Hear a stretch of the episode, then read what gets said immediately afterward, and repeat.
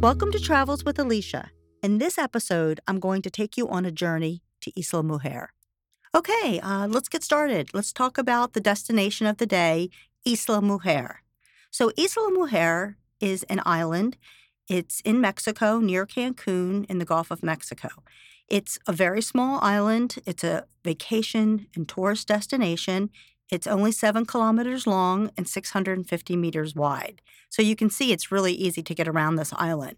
Most of the activity is actually concentrated on the north, the north end of the island, and that is the area that you'll actually arrive to the island on.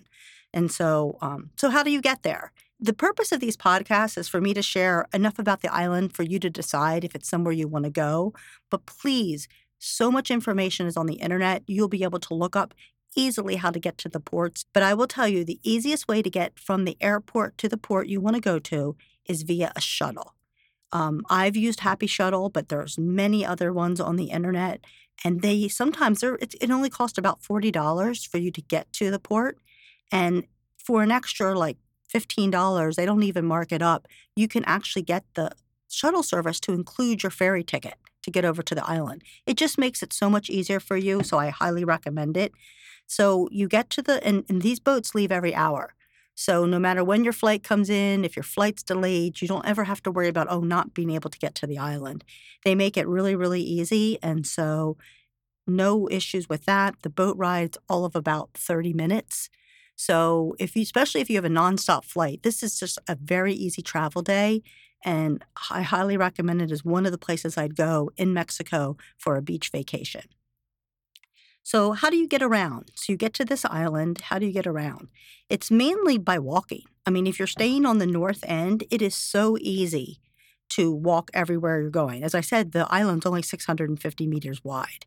Um, or the preferred transportation for most people, it looks like, is golf carts. You will see there are literally thousands of golf carts, and that if you're staying outside of the north end of the island, you actually probably want to have a golf cart not necessary. There are taxis you can use, but golf carts are a lot of fun. So I've been to this island twice once by myself and once with my daughter who's in her early 20s. It is a completely safe destination. I felt very comfortable being there by myself, no issues. And my daughter also said she just loved this island and that she would go back. So I highly recommend it for different age groups. You know, it's good for solo travel. It's definitely a top vacation. So, what's there to do on this island?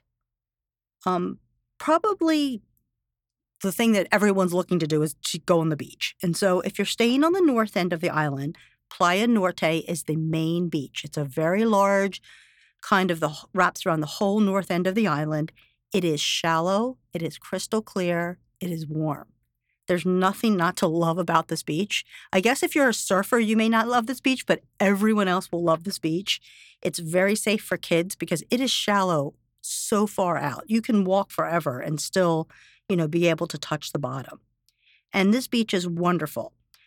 The only caution I will give you is that there are beach clubs all around and they all run into each other. You can they all charge about the same, which is about $15 for two chairs and an umbrella. Um, if you are in high season, which is May or December to May, excuse me, December to May, you need to be careful because it will be very crowded and you will have lots of loud music and the loud music all conflicts. You could have one boat, boats pull up to this beach and the, the passengers jump out and enjoy the beach as well as the people on the beach. So you can have one one boat playing country music and another boat will be playing like Spanish techno music. So that can get overwhelming. And if it does happen to you, or if you're a person that would bother, there's other beaches. And um, I've been there in low season and in high season. And I, I love loud music, but it did get to be a little much with all the music conflicting. So you have an option. We actually went to some of the beaches on the southern end. So they're not as crystal perfect and um, from a beach standpoint, but they had other amazing attributes. So I went to Kinha. Kinha was one of the beach clubs we went to. No charge at all. It's kind of a restaurant with a huge deck, and the deck actually has steps into the water. So I highly recommend that. It's free. And Kinha even had paddleboards. You could stand up and paddleboard.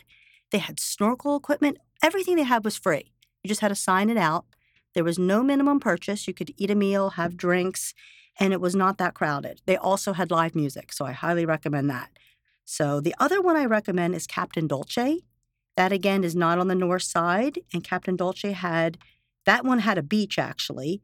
Both of the places had pools to get in, you know, bars with you know swings and the, Captain Dolce also had live music. Both of the places had good food, so there are places to go other than the north end and the beach clubs that can get really really busy. So one of the things I love when I travel is I love street art. And I will say Isla Mujer, similar to other cities in Mexico, had fantastic street art. There were so many of the buildings painted with stories and, you know, things depicting the history of of the island. And so I really, really recommend just walking around and enjoying the street art. This is a snorkeling and diving paradise. So, for those of you that have diving certifications, you will just absolutely love it. There are places you can go out and snorkel. You don't have to actually go out in a boat. There's different places you can go on the island just to jump in the water and snorkel. And one of the things that's really special about this island is that you can swim with whale sharks. You have to look up online what time of the year. It's not all 12 months. There's a season. So you can if you plan your trip, during the season where you can swim with whale sharks, people have said it's a once in a lifetime experience. These sharks do not, I guess, bite or eat people, but they're like 15 feet plus. I mean, they're huge. And you can go out, and there's tours that take you out. And they usually only let two people off at the boat at a time. So there's not that many people. So every boat's allowed to have, let's say, two people get in the water at, at once. And you can swim and take pictures with these massive animals. I'm a complete chicken. So I have not done it, but for the adventurous types, this could be like a bucket list type uh, trip if you get to do something like that. Something more timid is just visiting the southern point of the island. As I've said, a lot of the action takes place in the north side, but if you have a golf cart, and the golf carts, I will say, I think they're very expensive. Between the seasons, it can range from 40 to $70 a day. And even if you rent it for a week, don't expect to pay less, maybe very little bit less to get a discount for renting for a week. They're not necessary, but it was so much fun. Uh, my daughter did say that was one of her favorite things. We had a golf cart for maybe six, seven hours. and I think we paid 40 to $50 for that. We rode everywhere. We visited the Southern Point, and that Southern Point has a statue of Ixchel. And Ixchel is the Maya goddess of childbirth and medicine. And this was a very sacred island to that goddess. And so you'll get to hear a little bit about history and, and walk around the southern point. It's beautiful for sunrises and sunsets. There's also a restaurant there, and they were serving lobster, and they have a big bar. I was there very early in the morning, so it wasn't open. It looked a little expensive, but if you want a beautiful special night and sit there and watch the sunrise, that would be really a fun thing to do. So, another thing people always tell me when they travel is one, we are so privileged to be able to travel. Those of us that get to do it want to be able to give back. And so, one of the things, if you love animals, they have a place called Isla Animals. It's in the middle of the island. My daughter took a taxi there super easy. You can go walk the animals. You can walk the dogs and enjoy some time there. They are always looking for people to come. It is the easiest process. She showed up, I think, 15 minutes before closing. She was still able to, to take a dog out and go for a walk. It's not a lot of red tape or questions. They're super people, she said. And um, they have a website, Isla Animals, and you can see how much they need donations. I think she made a contribution, but they love when people can bring things down that they can't get on the island. So if you're an animal lover and you're headed to the island, you can spend as little or as much time there and they will welcome you with open arms. I've also heard, and I did get to walk by it, that there is a lady that takes care of the cats on the island. You can look it up, it's pretty famous. She has like a big gate in front of her house and a little shelf so you can reach over her gate and drop cat food. Um, and she takes care of the cats on the island. So pretty cool stuff that you know people do. Um, so if you want to give back, it's easy to find these things on the internet and make that part of your trip. The next area I'd like to at least touch on is accommodations. Um, so where do, where can you stay? Isla Mujer has a complete, complete list of options between hostels, budget hotels, luxury, luxury all inclusive, Airbnb. I mean, there's nothing you can't find. I think I always recommend looking at Airbnb, Expedia, Book It, but I will just mention the two places that I stayed and, and tell you what they were like. So I stayed the first time by myself at so- Hotel Secreto. And that is a small boutique hotel on the north side where I could walk to everything. It was like a spa hotel. They actually did have a spa downstairs. I did not use it, but it the, the hotel rooms were huge. The bathrooms were huge. It smelled like a spa. It was luxurious. I did not have a balcony, but the room was fantastic. It had like a 65 inch TV. I can't recommend it enough. In low season, it was about $70 a night. I tried to rebook it when I went back for with my daughter for high season. It was sold out. I think the pricing was around 150, so more than doubled in high season, and I, it wasn't even available.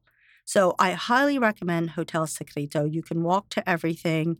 They did not have a restaurant, but your steps from 100 restaurants, so that's not a problem. They did have a little bar that wasn't actually operating as a bar, but you could always get a glass of wine or a beer. They would always be able to sell you that. And uh, had a beautiful infinity pool. So look it up. I highly recommend it, depending on if you can get in or the season. So when I went back, I was trying to remember where we could stay in high season. Um, we stayed at the Imperla Hotel, which is right on the main strip where all the restaurants are. It was considered a budget hotel. They only have six rooms, but they're very clean. They seemed relatively new. Everything was in perfect condition. It had a, you know, such a great feel because it was, I thought it was going to be super loud, but it was actually silent. They must have the best windows or the best insulation because even though it's in the middle of everything, it was very, very quiet. Quiet. I even worked, they had, both hotels had perfect internet. I actually worked from them, Perla. They had a desk in there and it worked out perfect. So, although this, I would not pick this island for a remote working experience, I was able to take meetings from there, from the hotel room, very easily. So, I do definitely give this a thumbs up. It was also right next to one of our favorite restaurants, Isla Aroma. And Isla Aroma kind of had a Bali feel. It had a big Buddha in it, and they had great coffee and smoothie bowls, and actually local breakfast foods ramen at night, different type of rice bowls. Highly recommend it. So that kind of leads me to food. I, I don't even think I can do the food justice other than I can say they have every option here. They have fantastic local food, Italian food, Asian food, seafood, steakhouses. For such a small island, there you will be wanting for nothing. Price wise, I would say definitely cheaper than food in the US, but more expensive than you would find in other areas of Mexico. It is definitely, this is a vacation tourist destination. So you do have to remember that. So for me, going on vacation there, it still seemed very inexpensive. And there's different price ranges of food. So you can still find the really, really inexpensive, but you can pay closer to American prices depending on where you're going. I just have two call outs that I wanted to, to mention. So one restaurant that was on the side where the boats are coming in, where your ferry came in, there's a restaurant called Mule 7, M U L L E 7, number 7. And it's a little upscale. It's like a restaurant on the beach. It has a, you can watch a beautiful sunset there. And their prices were mid range, but I just got the shrimp ceviche and rose wine, and I can't think of a better meal. I actually went back for it twice. I liked it so much. So I skipped the big entrees and just went with that. And the serving was so huge, I can't even begin to tell you. The other call out is we really um, liked the Ar- Argentinian grill. We had burgers. My daughter and I went there for, and we had burgers and mixed drinks, and it was wonderful. They had the owner had this wonderful dog that just a lot of the locals or the regulars maybe just even knew, and it was just such a great fun experience.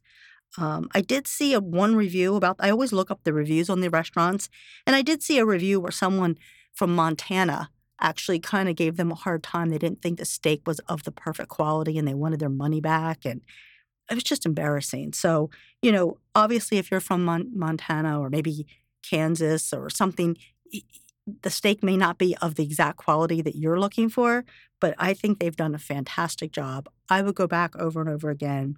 Um, and we really enjoyed it. So, Isla Mujer is a is a place I've been twice, and I will go back. I will go back with family. I will go back with friends. I really enjoyed it. It's a place you can go, even if you only have five days or you know less than a week. You could easily fly in from Cancun, get there in one day, and enjoy a five night vacation and easily do it. So it's has a lot of upside to that. So what are some of the downsides? Um, some of the da- downsides would be that it can get really crowded in high season. And so if that's something that bothers you, just be aware. I mean, it can get the, the north end of the beaches could get very, very busy. I, it didn't really feel like there was that much haggling going on. I mean, it was rare. Like if you're in other areas of Cancun or, or the Riviera Maya, there's a lot of people trying to get you to buy things. I didn't feel it was near as bad. So I think maybe just the, the the crowdedness would be the only thing I could see, and maybe the loud music if if that bothers you on the north side. The beaches can get you know pretty loud, but other than that, I recommend it. Take a look at it if you're looking for uh, a vacation that's not an all inclusive. If you want to experience Mexico, but you want to do it in a way that you feel is contained and safe. I think Isla Mujer is a place that you should look into. If you like this episode, check out the others in my series and stay tuned for more travels with Alicia.